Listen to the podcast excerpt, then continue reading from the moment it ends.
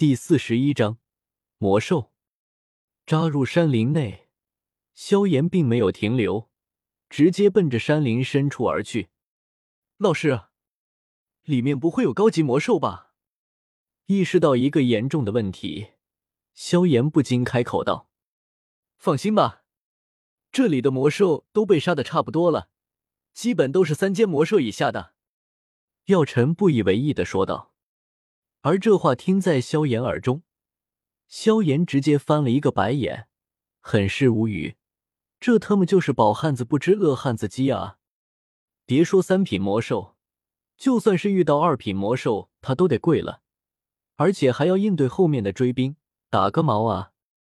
一想到这里，萧炎只得期盼路上不遇到高级魔兽，要不然他只得跪着唱征服了。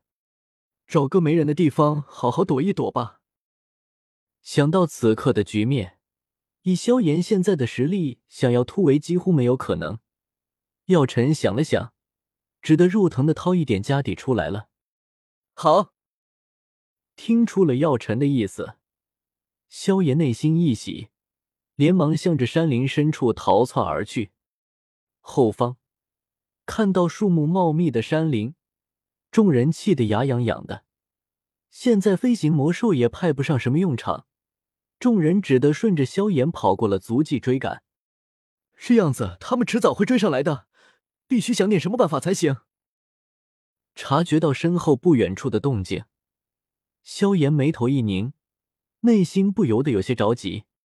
萧炎，前面有一头二阶魔兽，小心一点。药老的灵魂感知力极强。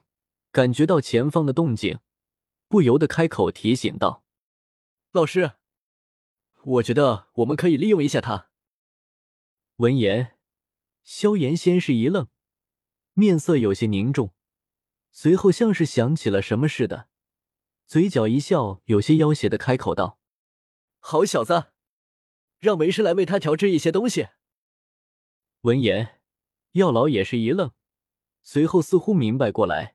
大笑了起来，一副很是满意的样子。哈哈哈！萧炎点了点头，嘿嘿一笑，在一处隐秘的地方停了下来，静待药老的作品。吼！十分钟后，一声暴虐的嘶吼从山林中响起，地动山摇，林间的一阶魔兽开始四处逃窜，二阶魔兽也被惊到了。发出阵阵警告之声。该死的，这些魔兽怎么突然间这么疯狂了？一人一刀直接砍死了一头一阶魔兽，阴沉着一张脸，沉声喝道：“虽然他们这里有大斗师，但若是三阶魔兽暴动，他们这些斗师只能够逃跑，要不然只能够等死。而且更加可恶的是，他们必须要将修为压制在斗者三星。”这样的实力，他们压根应对不了三阶魔兽。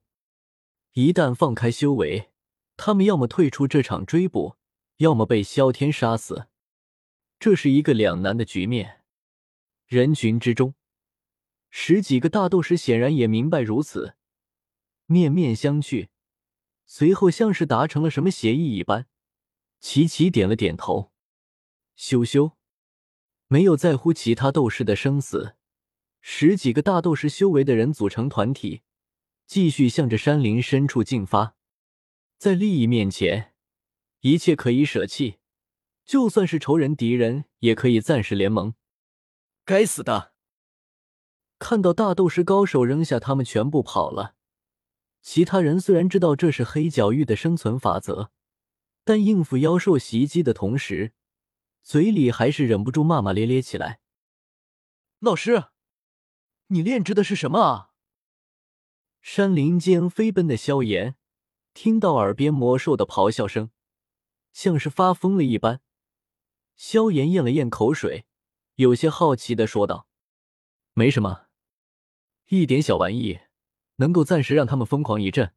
快走吧。”闻言，药老语气淡然无比，仿佛压根没有做什么不值一提的样子，回道。萧炎，要不是知道你装逼套路深，我还真信了。知道自己接着问下去又会被套路装逼。萧炎直接闭嘴了，飞速向着前方奔去，有些期待药老会有什么惊喜给自己。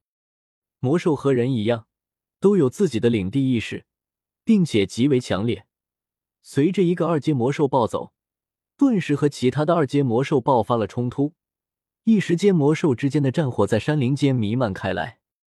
还是我来帮你们一把吧。注意到一头三阶魔兽暴熊出场，萧天摇了摇头。若是三阶魔兽出面，这场好戏可就终止了。萧天手一拍，一个二阶魔兽直接朝着暴熊飞了过去，直接将他撞飞了。暴熊，操你大爷！你们特喵的想造反啊！被突然间撞飞，暴熊也是一头懵。当看到是二阶魔兽黑花豹时，暴熊直接怒了，抓着他的两个蹄子用力一撕，吼！黑花豹的身子如同布匹一般，直接被撕裂了，鲜血内脏直接洒落。端的是恐怕。做完这一切，暴熊立马兴奋的直立起来，拍打着自己的霸主地位。其他魔兽看到暴熊如此凶残。顿时面露畏惧之色，不敢上前，爬伏在地面以示臣服。见此，暴熊更加兴奋了。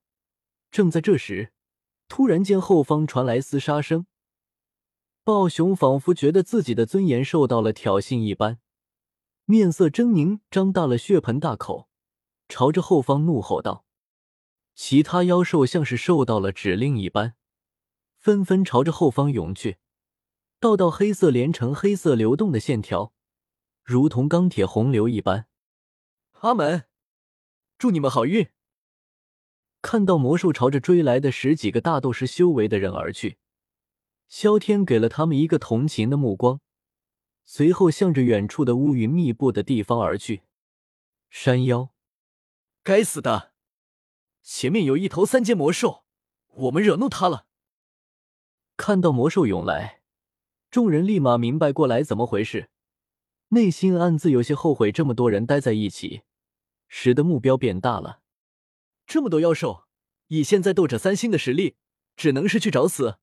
我看不如大家商量一下，一些人放弃追逐，帮其他人驱散这些妖兽。一人乐呵呵的提议，迎来的只是一片漠然。放弃一本玄阶高级斗技，这怎么可能？只要躲过这群妖兽。